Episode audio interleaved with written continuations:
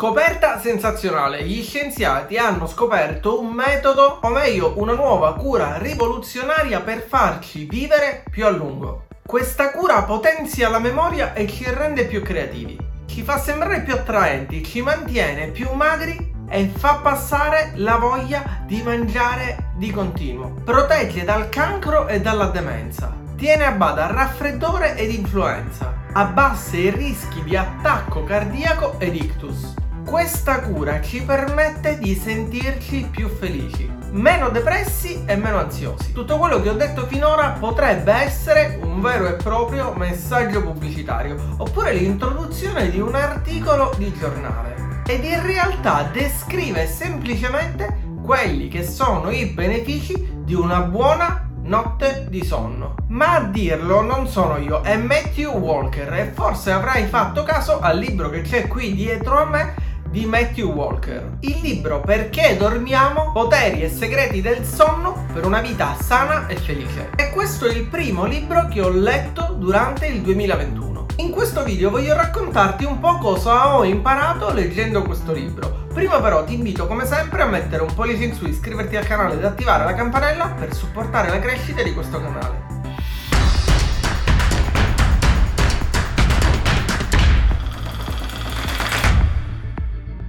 Perché dormiamo è un libro di 390 pagine in cui l'autore Matthew Walker, che è un neuroscienziato, direttore del Center for Human Sleep Science dell'Università della California a Berkeley, racconta non solo dei motivi per cui dormire è importante, ma anche di numerosissimi studi che sono stati effettuati sul sonno. Fino a qualche anno fa gli scienziati ed i medici non sapevano rispondere in maniera completa o coerente alla domanda perché dormiamo. Di fatto conosciamo da tantissimi anni quelle che sono le funzioni degli altri tre impulsi principali, bisogni principali degli esseri umani, ovvero mangiare, bere e riprodursi, ma il quarto impulso biologico fondamentale, dormire, impulso biologico comune a tutto il regno animale, ha continuato per millenni ad eludere la scienza. Ma c'è di più perché se ti fermi a pensare, gli esseri umani di tutto il regno animale sono l'unica specie che dorme intenzionalmente meno di quanto avrebbe bisogno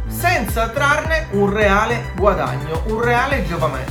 Se ti fermi infatti a pensare alle frasi più comuni che sentiamo dire riguardo al sonno, riguardo al dormire, sicuramente ti verrà in mente la frase chi dorme non piglia pesci.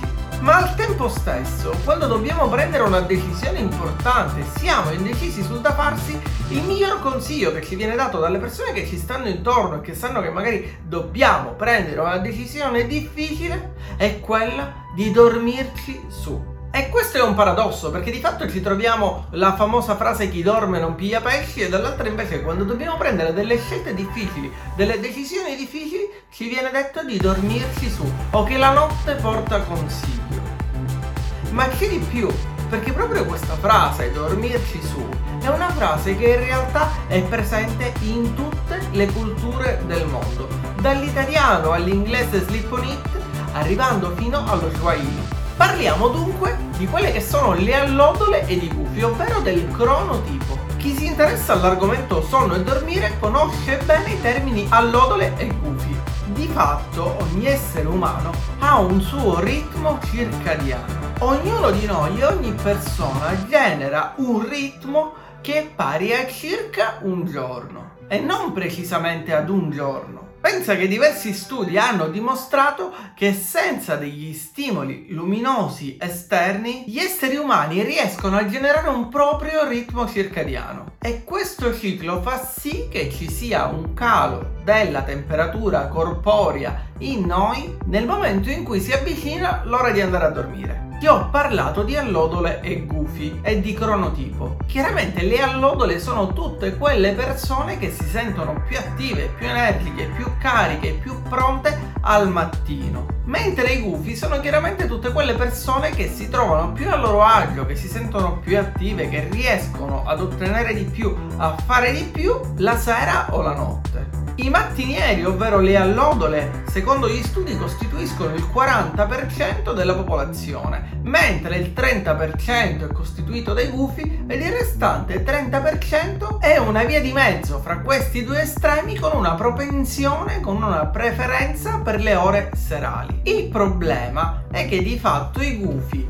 proprio perché hanno un loro ritmo circadiano, hanno difficoltà o non riescono materialmente ad addormentarsi presto la sera. E proprio perché non riescono ad addormentarsi presto la sera e hanno bisogno di un determinato quantitativo di ore per dormire bene, hanno poi difficoltà a carburare al mattino quando si alzano presto. Ed il problema è che la società contemporanea ci ha abituato in qualche modo ad avere determinati ritmi di lavoro o un determinato ciclo di sonno e veglia. E questo fa sì che chiaramente tutte quelle persone che rientrano nella categoria dei gufi siano svantaggiate rispetto alle allodole, rispetto a chi preferisce andarsi a coricare presto la sera ed alzarsi presto la mattina. Ma questo non significa che i gufi siano meno efficienti o meno efficaci rispetto alle allodole.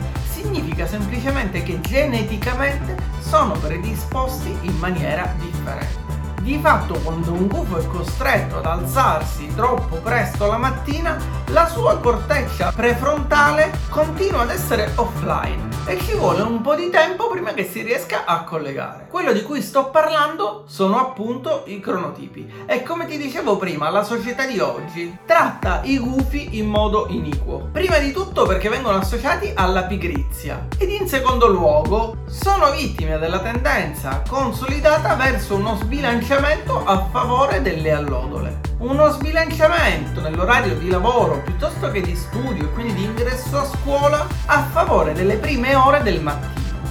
E nel libro si parla anche di quegli studenti che magari vivono fuori città e sono costretti ad alzarsi alle 5 o alle 6 di mattina quando in realtà proprio nella fase dello sviluppo hanno più bisogno di dormire in quella fascia oraria. Il fatto è che gli orari di lavoro e di studio e gli orari della società contemporanea costringono i gufi ad un ritmo sonno-veglia per loro innaturale. Ma come capire se dormiamo abbastanza e quanto dovremmo dormire ogni notte?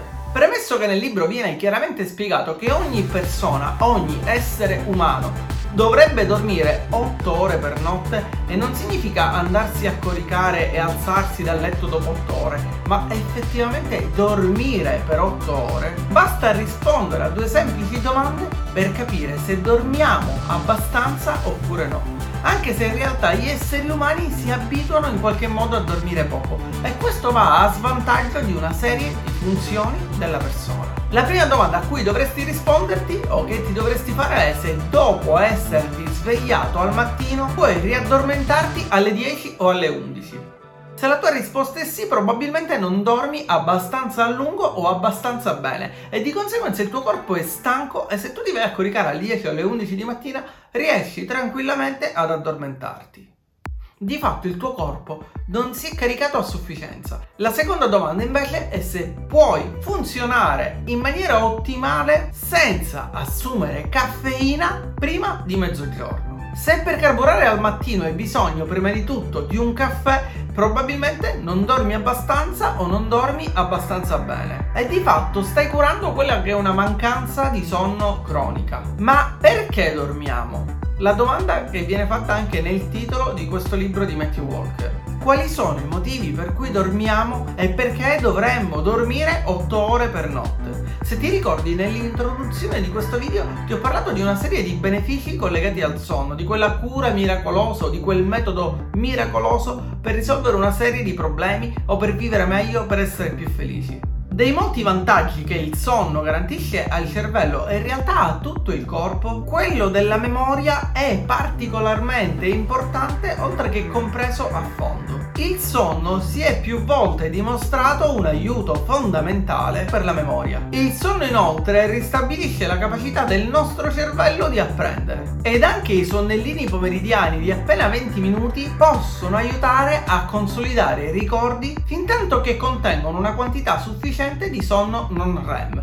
E nel libro si parla proprio anche del sonno bifasico, ovvero della buona abitudine di fare un riposino subito dopo pranzo o nel primo pomeriggio. Quella che è la famosa siesta e che è una tradizione in moltissime culture, che in realtà ha delle origini molto antiche ed ha una sua ragione di esistere. Il sonno inoltre opera una vera e propria scelta selettiva su quelle che sono le informazioni che il nostro cervello deve mantenere, deve ricordare e quelle invece che può eliminare. Dormire meno di 6 o 7 ore per notte può distruggere il nostro sistema immunitario, può aumentare di oltre il doppio il rischio di ammalarsi di cancro. E poi ancora la carenza di sonno è un elemento determinante per capire se il nostro stile di vita ci mette a rischio di sviluppare l'Alzheimer. Se dormiamo poco, anche un po' meno del solito, per una settimana, i livelli di glucosio nel sangue saranno così alterati che il nostro medico potrebbe pensare ad una condizione prediabetica. Di fatto dormiamo per assolvere un vastissimo, un ricchissimo ventaglio di funzioni. Il sonno offre infatti una popolosa costellazione di benefici fondamentali per il nostro corpo ed il nostro cervello.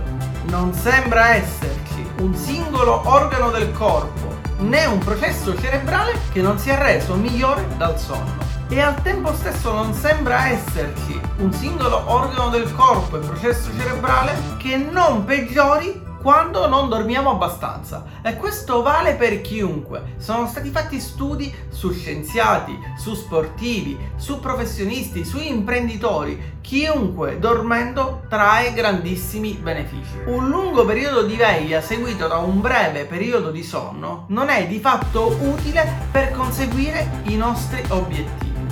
Dormire meno, lavorare di più per raggiungere i nostri obiettivi in realtà ci farà essere meno efficaci e meno redditizi.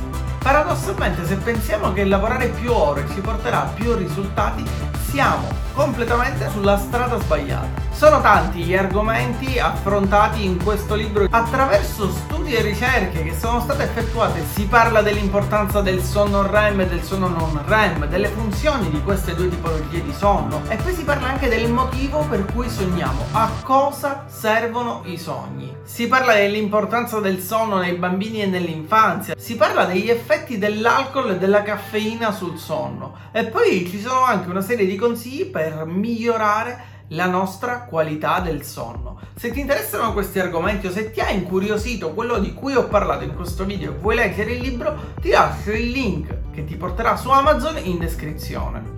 Se il video ti è piaciuto ricorda di mettere un pollice in su, iscriverti al canale ed attivare la campanella per supportare la crescita di questo canale. Oppure se vuoi dire la tua puoi lasciare un commento qui sotto. Noi ci vediamo come sempre, se vorrai, con un nuovo video su questo canale.